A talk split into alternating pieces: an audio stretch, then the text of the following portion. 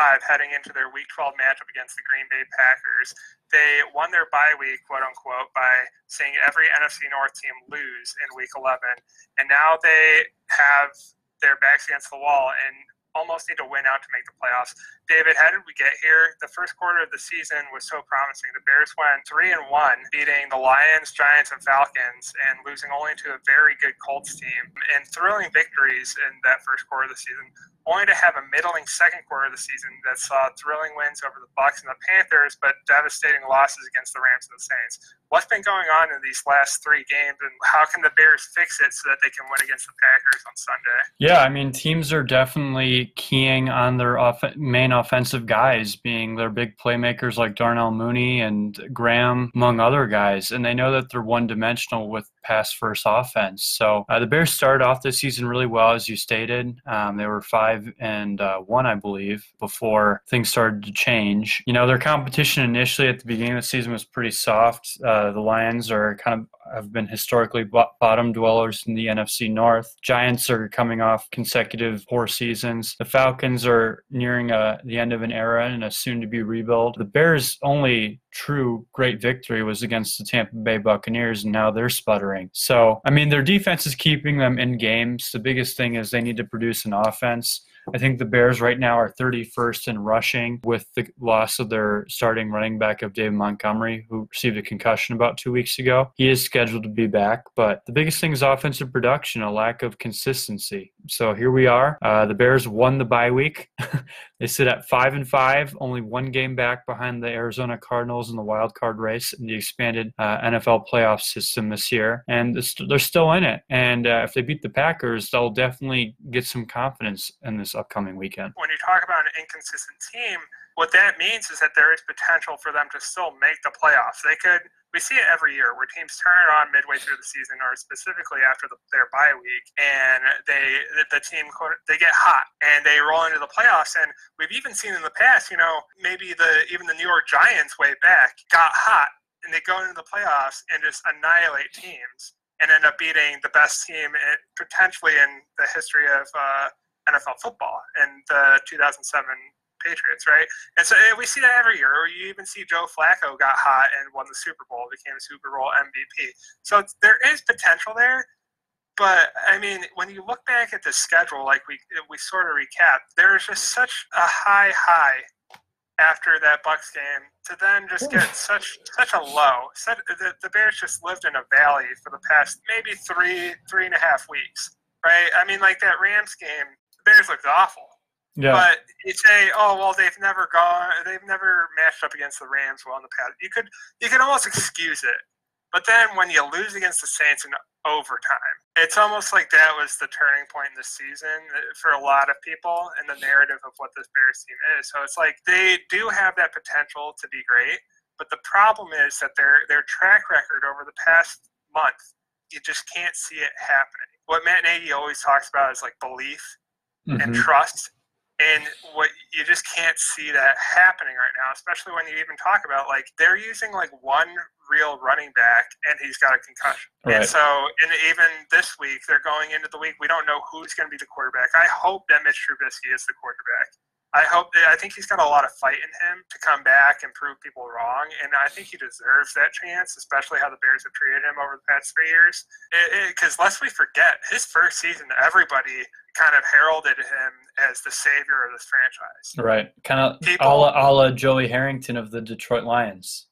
People were begging, just start Mitch, just start him. Mm-hmm. And so, just to see that narrative get completely flipped only to be flipped again in the past month, I think is just setting the stage for what could be an epic comeback. I don't think you're going to see how the Bears looked over the past month. You're not going to see a change. You need a catalyzing factor, and I hope they put Trubisky out there. And there, there's something else we have to talk about. Last week we talked about Bill Lazor calling the plays and the differences in how the Bears coaching staff addressed the past month, and we discussed potentially Chuck Pagano taking over. And yeah, that we may see that if the Bears lose against the Packers in a devastating fashion, if they lose like 35 to three, you might see Chuck Pagano take take the reins in, in Hall. You think but, uh, in the middle of the season? I think so. Really? Why wait? Why wait? what like what is your if you're gonna lose in that devastating fashion and you're on that long of a losing streak, I don't see the point in delaying change. Like I, I think that that's something where a lot of people I think this is really common for a lot of sports fans where like you know, you grow up playing high school sports, and you know, high school sports are so much about the individual players because it's like, you know, maybe it's like your kid, or maybe you, you were somebody's kid, and you're playing out there, and it all meant something because it's part of your individual experience. What you lose sight of is that it, it's part of a longer narrative. You know, like in college or high school, you don't have institutional memory. And so I think that these kind of like chronological benchmarks are kind of artificial from the fans or the media. But you know, if you're in a company and you're waiting to report your Q4 earnings and they're not good, why wait until you report them to fire the person? You know, mm-hmm. like it doesn't make sense, right? Because essentially, what we're going in is we're mid Q3 right now, and right now. Q2 and Q3 have not been great. And so, why wait until after quarter four to then make changes? So, I, I think that that's potential. But what I want to get back to is that there were people in the media. I think Eric Lambert may have reported this and take this with a grain of salt, but people were speculating that, and I think this was even in Bears Wire, which I think is a USA Today publication. They were speculating that Matt Nagy intentionally gave up play calling to prove that it was the structure of the roster and I just think that is really concerning because what you are seeing is an incoherent strategy to win football games. Do you think that if the Bears were to hire somebody like a Josh McDaniels to come in to Chicago as not only the head coach, but as the general manager and have a coherent strategy for building a team that can win football games, would that be an improvement, or would you rather have them get maybe keep pace and get a new coach that's more simpatico with Ryan Pace's view on football? Which do you think gets the most wins next season? I think neither, actually. And I say that in the sense that the Bears have been bad for a really long time, unfortunately, of late. Uh, they have not been consistent, and the Bears are trying to build continuity. And thinking about building a program, you start with the culture, and then you work your way out, kind of thing. Almost like a house, you build the foundation, and you go all the way up. The Bears obviously have some personnel issues, and they need to address. I don't think that the sample size right now is big enough to fire either Pace or Nagy. And I say that in the sense that their record and their partnership, uh, they're above 500 you know, you look at it, they've had two 500 seasons and then a 12 and 4 season. How are they going to? I don't think those are grounds for firing. I think if they have another mediocre near, year next year, uh, yes, I do think one of them will be gone. I also think they need to. This is the first year of late um, that they'll have a first round draft pick, and they really can't mess this up. They need to do well, do good by it. And I know Pace is aggressive with moving up in the draft, and they might need to either get a high, like a top two or three linemen, or just go for it with a quarterback, and then develop develop the quarterback with Foles, who's still under contract, and cut Trubisky. Uh, I hesitate to agree with the idea that drafting another quarterback is the answer, only because of this. I wish they had taken the path that Arizona had taken, where they found out that Trubisky wasn't this like incredible player I wish they had almost said, forget that. Let's get one of the many great quarterbacks that came the year after Trubisky, right? We had like three or four really quality quarterbacks that are in the league right now, right after Trubisky. And they basically said, um, you know, sorry, was it Josh Rosen? Mm-hmm. I think they said, sorry, you're not our guy, and they got Kyler Murray, right? I almost yeah. wish they had gone with that and been like, hey, sorry, Mitch. Like, I mean, look at Mahomes, look at um, Deshaun Watson, they're like way better. You're not our guy. I almost mm-hmm. wish they had done that immediately. But then, uh, like with hindsight, because they didn't take that strategy, to say that now they're gonna like restart with the current people on staff, to me, I just I don't see it happening. You can draft linemen all you want, but like you can get a quality lineman in the second and third round if you know what you're looking for. mm-hmm. If you have decent scouts, like there are a lot of quality linemen, and and even if you traded down, you could rebuild an entire O line in the second and third round with that first round pick. So I know a lot of people hate that Pace trades away his picks for players on rosters, but you almost wish that maybe he trades down for picks this year. Well, what's interesting, and that this brings up an interesting point, and I would love to hear your opinion about this, Drew. Do you believe it's fiscally responsible to just draft unproven players who will cost less than a veteran free agent? Or are you of the mindset sign a veteran free agent that's proven? Because it's like boom or bust. Well, I think it, when you're talking about like cost and like where you're going to allocate your resources, I think that it's more it's more beneficial to look at cost per position group than it is to look at cost per, per where the player is in their career, in my opinion. And so, mm-hmm. like, if you're spending, you know, like tens of millions on your linebackers, and then you're only spending like a fraction of that. For example, this isn't necessarily the case, but you're spending a fraction of that on your O line. Like that, that to me is a not sound structure, right? But if you're going to talk about like designing a strategy about like oh, let's just build the team in free agency or build it in the draft. Like, I don't think that those are mutually exclusive because I think what it comes down to is figuring out how to allocate your resources so that you develop a very balanced structure of the roster to where you're not overpaying for one position group. So, like, if you, th- that's where they work in tandem, where you have to go into the draft with a, a good knowledge of the market and this is something where i think a lot of people maybe this goes over their head but like you have to understand and you need to be thinking a year, maybe two or three years ahead of time when you're assessing the contracts that are out there, what the free agency market's going to look like, and what your needs are. So if you're look if you're the Bears, like this is all an example, right? If you're the Bears, and let's say that all of your linebackers are going to almost all of them are going to come to a contract year next year. Well, you know, you need to be looking at other teams you need to be looking at the college game and assess how can you build a linebackers room between other team free agents that maybe you can pick off one or two cheaper ones.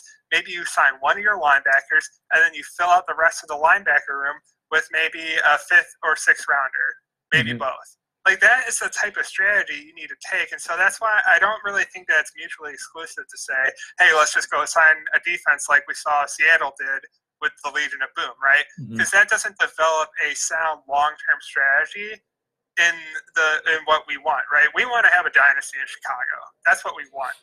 And right now, I think what we're seeing is that that strategy, I don't think it really exists on this Bears team because people will say, "Oh, Ryan Pace knows how to build a defense." Is it that, or is it that he is making strategic decisions at the cost of other position groups? He's he's not taking away. Oh, that's a piping hot take. Perhaps, perhaps this is the problem. Perhaps he's not looking at the game with a holistic approach. You know, like maybe he has a bit of tunnel vision and doesn't really understand how to assess the markets long term. Right. And I mean, it's pretty hard to argue against that when you look at the Khalil Mack trade. I mean, I was talking with friends this week. You know, the Raiders, man, they look good, right? And mm-hmm. you, you wonder, man, if they had gotten, if the Bears had those three picks, they still would have a great defense, even yeah. without Khalil Mack. And if you take away that 12 and 4 season, yes, Khalil Mack is a game changer. He's an impact player. I love having him on the Bears. But you just wonder, you know, there's always a um, opportunity cost of football, right? And so, like, by getting that one player, you didn't lose a lot. And when you look at the Raiders today, you see a much more balanced team. And when you look at the Bears, you see an imbalanced team. And football is all about balance. Every defense, every offense is about trying to figure out where you can leverage the other team by getting them to be unbalanced, whether it's in coverage, whether it's in run fits, whether it's in um, just route trees. Like that is what football at its core is about. And so that's why I kind of bring this up is that you know, if you're going to put the blame on Pace, what I think it is is not that he's bad at his job, it's that he's not quite the strategic thinker that we want in a general manager, which is why I think that, like, it begs the question if you had someone from, people might call it the Belichick tree today, but really what it is is the Bill Parcells tree. And that philosophy says, you know, have everything under one umbrella, have one person making these strategic decisions to have it be coherent because right now it's like I mean, a lot of people want to say it's either Nagy or it's Pace. You're kind of saying that it might be both. I, I feel like, and I mean, like the question is, even if it's one or the other or it's both, what you have to do is you have to get down to the core of the problem. Because whoever you get next is either going to make the same mistakes or you're going to fix them. So we need to not talk about not only who's accountable, but how they are accountable. I don't know if you have a different take on that whole idea of like resource allocation, but I mean, like, it, it, it's getting frustrating as a fan, as someone who loves football, to watch this team built in a way where you love the players that are great, and you really, it, it's excruciating to see the players who just aren't performing at their best. But I think the Bears are very conservative in their approach, and I, er, especially with front office decisions. And I don't think any decisions will be made until after the season's over because um, if they do choose to move on, they want to get the front office in order just in case because the draft is usually in April and they want to have people ready to scout and get after it. I mean, if the Bear with the expanded playoff version um, this year, the Bears have an opportunity to sneak their way in. Uh, that would be great. Um, I don't think they're going to go very far, to be honest, but at least they're patent stats, so to speak. If they are conservative and the front office wants to get in order, doesn't it make more sense to make the move earlier so that you're you can start on a trajectory to set up for success next season? They were conservative at the trade deadline, and that move kind of indicated that they were looking to the future, right? Right. I do think um, they could be definitely looking to the future. I think, but the Bears are still in it, to be honest. For as poorly as they played of late, they're not out of playoff contention. So I think uh, until they're out of playoff contention, I think they could go with what you're suggesting and saying either letting go of Pace or um, Nagy and then transitioning into the new front office person. Well, okay, let's talk about that because the Bears are in the hunt very much so. Yeah. You, you prefaced that already, talking about if they do beat the Packers, you know, the Bears have gone through many make or break weeks this season, and somehow, by sheer luck, despite their own performance, they managed to stay in this playoff race. and, you know, but here's the thing you kind of expected the Packers to lose to the Colts. Like, if I was looking at the Packers schedule this past uh, week, that was one you were kind of counting on. Like, you hope the Colts can pick them off. So, and, and, that really helps out because with the tiebreakers, it will go to common games at a certain extent. So, right now, the Packers will not hold that extra common game win where they to win against the Colts over the Bears. So we caught a break there, and so you kind of, but you kind of expected that. Now, what's really interesting, I think, is that everybody's kind of eyeing these teams like the you know like the Cardinals, right? They look like they're a lot closer because the Bears are a game back. However, the schedule for the Cardinals, I mean, like all these NFC West teams, part of the reason they're playing so well is because they're playing the NFC East. Yeah, and they're about to beat up on each other soon because of all these interdivisional games. Yeah, so the Seahawks win over the Cardinals pretty much sealed that. The Seahawks, I mean, it's their division to lose at this point because they play almost the entirety of the NFC East, and then they play the Jets, and then they have their divisional games. They have half their divisional schedule. So it's kind of like you kind of can see the Seahawks, it's their division to lose. Now the Rams beating the Bucks last. We're recording on Tuesday, so this is last night, right? Mm-hmm. That is just gonna be really interesting because if the Bucks manage to just like swindle this opportunity that they had with their seven wins that they've earned thus far, and then I mean, out of four games, against the Vikings, the Falcons, the Lions, and then the Falcons again. So you got to play the Falcons twice in three weeks. Man, I, I think this might shape up to where, I mean, I, I've long kind of said this is going to be a race with the NFC South for the NFC North and the NFC South to get that last playoff spot. But the Bears holding that tiebreaker in that head to head matchup could be what propels them in the playoffs. And I mean, like you said, they probably won't last long in the playoffs because then they'll end up playing like the Seahawks or the Saints So it's yeah. it's it's not going to be an easy route, but that win and people will point to Tom Brady holding up the four at the end of the game mm-hmm. could be how the Bears make the playoffs. So it's going to be really interesting. I don't know if you think that the Bears will will be more likely to edge out the Cardinals, but what's going to be concerning is if here's the other thing that's concerning: if the Bucks don't have at least two more losses, if they don't fall to ten and six, and the Bears don't manage to get, or and the Bears do manage to get to ten and six, then you're kind of eyeing the Rams. The Ram, we don't have the tiebreaker with the Rams because of that head-to-head loss. Mm-hmm. And so that's kind of like where all of this is coming. It's kind of like working out, and you know that loss to the Vikings hurts, but it, I mean, you just they just made it harder on themselves. They're going to have to beat the Vikings at Minnesota, and um, the one last thing I'll add to this kind of playoff picture is that the Bears don't have an easy schedule. I mean, the te- the Texans looked really good against the Pats this week. Uh, the Lions are a better team than they were in Week One, and they still almost beat the Bears. The Jags are not the easiest team to beat. I mean, this week they didn't look as good as they did two weeks ago, but they're they're. I mean, it's the NFL. Every team's good, but these are not teams where you're like, oh, it's the Jets. You know, it's not like we're playing the Jets, and I mean, arguably even the Jets. I mean, have played some good games, but which I don't get. But um, do you think that's pretty accurate for the Bears? I do think it's pretty accurate. I mean, the NFC West is really competitive. Um, so obviously, as you said, we don't have the tiebreaker with the Rams because we lost them on Monday night. That was arguably the Bears' worst loss of the season. And then you've got the uh, Seahawks, who are led by the amazing Russell Wilson. And then uh, the Cardinals, uh, I think they're pretty darn good. The Bears, if they can win out, I think the Cardinals and the NFC West is going to beat up on each other.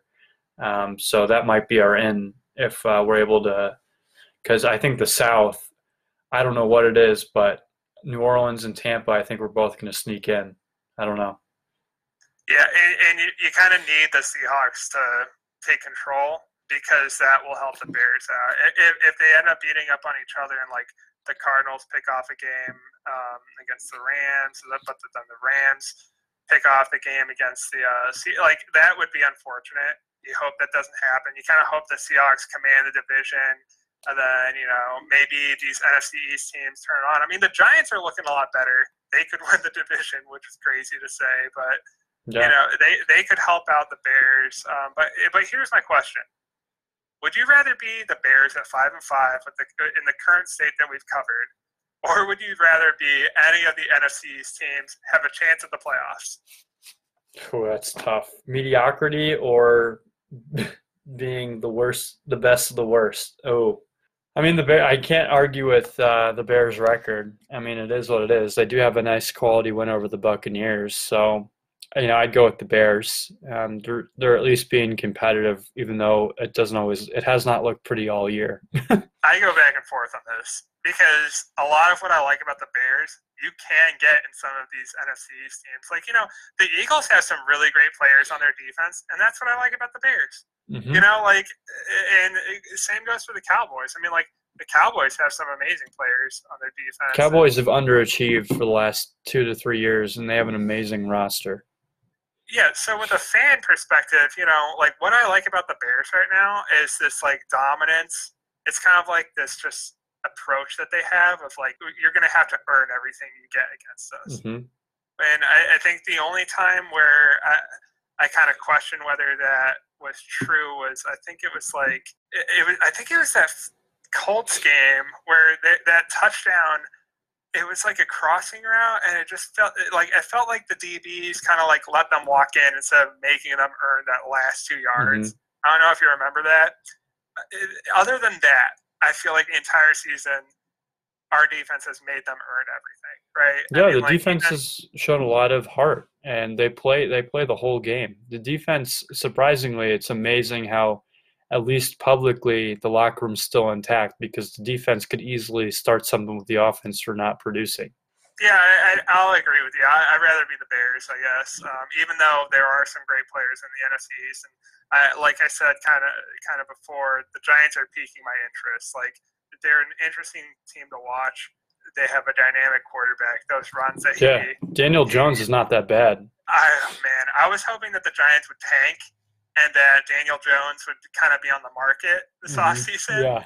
Because like some of his throws are very accurate, Throws a nice ball.